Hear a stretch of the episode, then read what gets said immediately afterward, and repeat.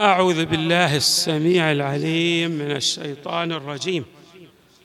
بسم الله الرحمن الرحيم والحمد لله رب العالمين والصلاة والسلام على أشرف الخلق سيدنا ونبينا محمد وآله أجمعين الطيبين الطاهرين. قال الله تعالى في القرآن الكريم قل لا أسألكم عليه أجرا إلا المودة في القربى. صدق الله العلي العظيم. وقد سئل المصطفى صلى الله عليه وآله من هم القربى؟ أقرباك أم قربان يا رسول الله؟ فقال قرباي وهم علي وفاطمة والحسن والحسين. صلوات الله وسلامه عليهم أجمعين. من الأمور الهامة التي أكدت عليها الروايات بالإضافة إلى آيات القرآن الكريم المودة لأهل البيت عليهم السلام وضمان المستقبل الأخروي بمعنى أن الضمان للمستقبل الأخروي لا يتأتى إلا من خلال الحب العميق لأهل البيت والاتباع لمسارهم والسير على نهجهم. وقد تواترت الروايات لدى الفريقين في أن هذا هو المعنى المراد من قوله تعالى قل لا أسألكم عليه أجرا إلا المودة في القربة قال صلى الله عليه وآله يا علي أنا ولي لمن واليت وأنا عدو لمن عاديت. وقال صلى الله عليه وآله يا علي من أحبك فقد أحبني ومن أبغضك فقد أبغضني. وقال صلى الله عليه وآله يا علي من أحبكم وتمسك بكم. يشير إلى علي عليه السلام وفاطمة والحسن والحسين. من أحبكم وتمسك, وتمسك بكم فقد تمسك بالعروة الوثقى التي لا انفصام لها. وقال صلى الله عليه وآله أما والله لا يحب أهل بيتي عبد. إلا أعطاه الله عز وجل نورا حتى يرد علي الحوض وهو المراد بضمان المستقبل الأخروي الذي أشرنا إليه بمعنى أن الله تبارك وتعالى يجعل ضمان لهذا الإنسان الا يتنكب جادة الصواب بل لا بد أن يصل إلى رسول الله صلى الله عليه وآله بنور قد جعل له من قبل الحق تبارك وتعالى حتى يرد علي الحوض ولا يبغض أهل بيتي عبد إلا احتجب الله عنه يوم القيامة. والمراد من الاحتجاب لله تبارك وتعالى هو حجب الكرامة والعطايا والمنح الإلهية التي يفيضها الحق تبارك وتعالى على الخلق. الله تبارك وتعالى لا يفيض هذه المنح ولا يعطي هذه الهبات إلا لمن ود أهل البيت عليهم السلام وسار على هديهم واتبع نهجهم. قال صلى الله عليه وآله لعلي عليه السلام وهو آخذ بيد الحسن والحسين. من أحبني وأحب هذين وأباهما وأمهما كانا معي في درجتي يوم القيامة. ليس فقط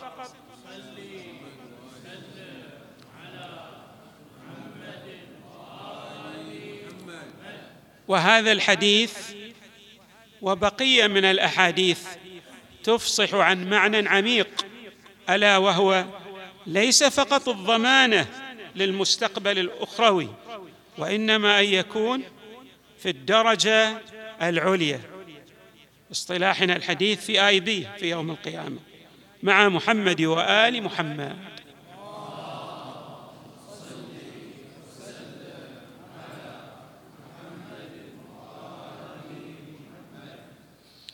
وقال صلى الله عليه وآله مفصحا عن معان متعددة في المودة لأهل البيت صلوات الله وسلامه عليهم أجمعين.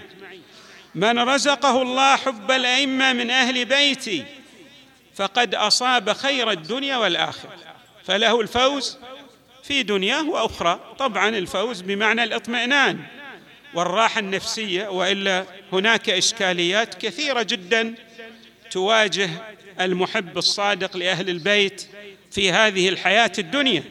ولكن بمعنى الاطمئنان وبمعنى الراحة النفسانية فقد أصاب خير الدنيا والآخرة ثم أردف قائلا فلا يشك فلا يشكن أحد أنه في الجنة. فإن في حب أهل بيتي فإن في حب أهل بيتي عشرين خصلة. عشر منها في الدنيا وعشر منها في الآخرة. أما التي في الدنيا فالزهد والحرص على العمل. معنى الزهد؟ بأنه لا تؤثر عليه هذه المظاهر الدنيوية فلا يبيع ولايته لأهل البيت عليهم السلام بثمن بخس بأيام معدودة ينتقل فيها إلى عالم الآخرة. والحرص على العمل والورع في الدين. والرغبة في العبادة والتوبة قبل الموت. وهو أيضا أحد المعاني المرادة والمعنية بضمان المستقبل الأخروي بأن هذا الإنسان مهما اقترف من ذنوب فإنه يوفق للتوبة قبل موته بسبب هذا الحب العميق لأهل البيت والسير في مسارهم. والنشاط في قيام الليل والياس مما في أيدي الناس. طبعا بعض الأحاديث تتحدث عن مراتب تشكيكية للحب كما يعبر الحكماء بمعنى أن هذه المحبة لأهل البيت على أنماط متعددة. هناك من يصل إلى القمة في محبته فيواظب حتى على المستحبات الواردة عنهم صلوات الله وسلامه عليهم كقيام الليل والنشاط في العبادة. ولكن هناك من هو وسط في سيره في هذه المحبة هذا يوفق للتوبة قبل موته كما أشارت طائفة من الروايات. واليأس مما في أيدي الناس والحفظ لأمر الله عز وجل ونهيه. الحفظ لأمر الله عز وجل عز وجل ونهيه. والتاسع بغض الدنيا والعاشر السخاء والكرم. من يحب أهل البيت صلوات الله وسلامه عليهم أجمعين يتوفق لأن يعطي من ماله الذي خوله الله إياه. دائما يكون باذلا لماله. لا يبخل. بالخصوص في المسائل الواجبة. بذل المال في المسائل الواجبة التي أوجبها الله تبارك وتعالى. وأما التي في الآخرة فلا ينشر له ديوان. يعني لا تفتح صحيفة أعماله بسبب محبته لأهل البيت ومودته لهم. يغطى على ما ألم به من تبعات. وهذا هو أحد المعاني لقوله تعالى أولئك الذين يبدل الله سيئاتهم حسنات ولا ينصب له ميزان ويعطى كتابه بيمينه وتكتب له براءة من النار. ويبيض الله وجهه ويكسى من حلل الجنة ويشفع في مئة من أهل بيته وينظر الله عز وجل إليه بالرحمة ويتوج من تيجان الجنة. ثم قال والعاشرة وهي أيضا أحد المعاني المرادة من ضمان المستقبل الأخروي في الدرجة العليا. يدخل الجنة بغير حساب. لا يحاسب. كما لا تفتح له صحيفة أعمال أيضا لا يحاسب على ما ألم به من أعمال. يعني أن الله تبارك وتعالى يجزيه بالجزاء الأوفى. بل هناك روايات تشير إلى معنى دقيق سنتعرض لها إن شاء الله. قال صلى الله عليه وآله أيضا في هذا الشأن حرمت الجنة على من ظلم أهل بيتي وقاتلهم وعلى المعترض عليهم والساب لهم. ثم قال صلى الله عليه وآله أولئك لا خلاق لهم في الآخرة ولا يكلمهم الله ولا ينظر إليهم يوم القيامة ولا يزكيهم ولهم عذاب أليم. الذي يعادي أهل البيت ويتنكب هذه الجادة والمحجة البيضاء وهي الولاية لمحمد وآل محمد لا ينظر إليه الله تبارك وتعالى يوم القيامة ولا يزكي له عمله. وقال صلى الله عليه وآله حبنا أهل البيت وهنا يشير إلى معنى دقيق بأن المراد من أهل البيت هذا البيت هو مكة وهم اهله بمعنى أن النبي صلى الله عليه وآله مع أهل بيته يمثلون همزة الوصل في اتصال الخلق بالحق. فالمراد بالولاية لهم بمعنى الارتباط بالله تبارك وتعالى عبر الصراط المستقيم الذي وضعه الله للخلق لإيصالهم إلى الحق. حبنا أهل البيت يكفر الذنوب يكفر الذنوب. بعد ويضاعف الحسنات. وإن الله عز وجل ليتحب ليتحمل عن محبين أهل البيت. انظروا إلى هذا المعنى الدقيق الذي قلت سأشير إليه لاحقا. وإن الله عز وجل ليتحب ليتحمل عن محبين أهل البيت ما عليهم من مظالم العباد. قد يكون بخس بعض الناس حقه خصوصا غير المتدين بشكل دقيق في المعاملات مثلا في بيع أو شراء. هذه كما ورد عن الأئمة عليها مداقة وحساب عسير ولكن في البرزخ كما ورد في الروايات. أما في عالم القيامة وما بعد عالم القيامة فلا. الله تبارك وتعالى يغفر لذلك المحب ويعطي ذلك المظلوم اجرا جزيلا بدلا عن هذا الذي ظلمه من محب أهل البيت كما أشارت إلى ذلك طائفة من الروايات. ضاعف له الحسنات وإن الله تعالى ليتحمل عن محبين أهل البيت ما عليهم من مظالم العباد. إلا ما كان فيها إلا ما كان منهم فيها على إصرار وظلم للمؤمنين. طبعا إذا كان يدعي المحبة ثم يظلم العباد بإصرار. لا يحاول أن يتوب. هذا لا توبة له ولا مغفرة. لكن إذا كان جادا يريد أن يتوب ونادم على ما صدر منه من ذنوب كما أشارت إلى ذلك طائفة من الروايات.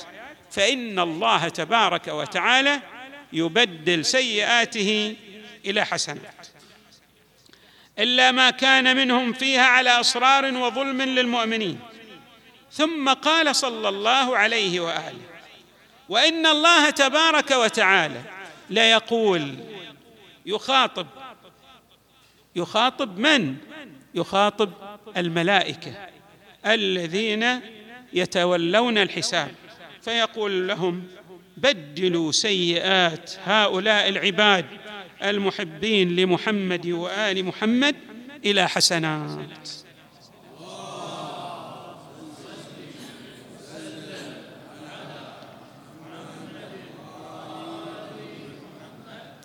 ولهذا حري بنا في المناسبات التي تمر علينا لأهل البيت صلوات الله وسلامه عليهم أن نذكر أنفسنا دائما بهذه المعاني العظيمة التي وردت في حبهم والبراءة من أعدائهم والسير على نهجهم وأن لا نغتر بما يقال من زخرف القول من أعدائهم لأن ما يقال لا قيمة له أمام ما ورد من آيات صريحة وبينة في القرآن الكريم كهذه الآية التي تحدثنا عنها في هذا اليوم والآيات الأخرى التي وردت في مودة أهل البيت كآية التطهير وغيرها من الآيات. نسأل الله تبارك وتعالى أن يجعلنا مع محمد وآل محمد في الدنيا والآخرة وصلى الله وسلم وزاد وبارك على سيدنا ونبينا محمد وآله أجمعين الطيبين الطاهرين.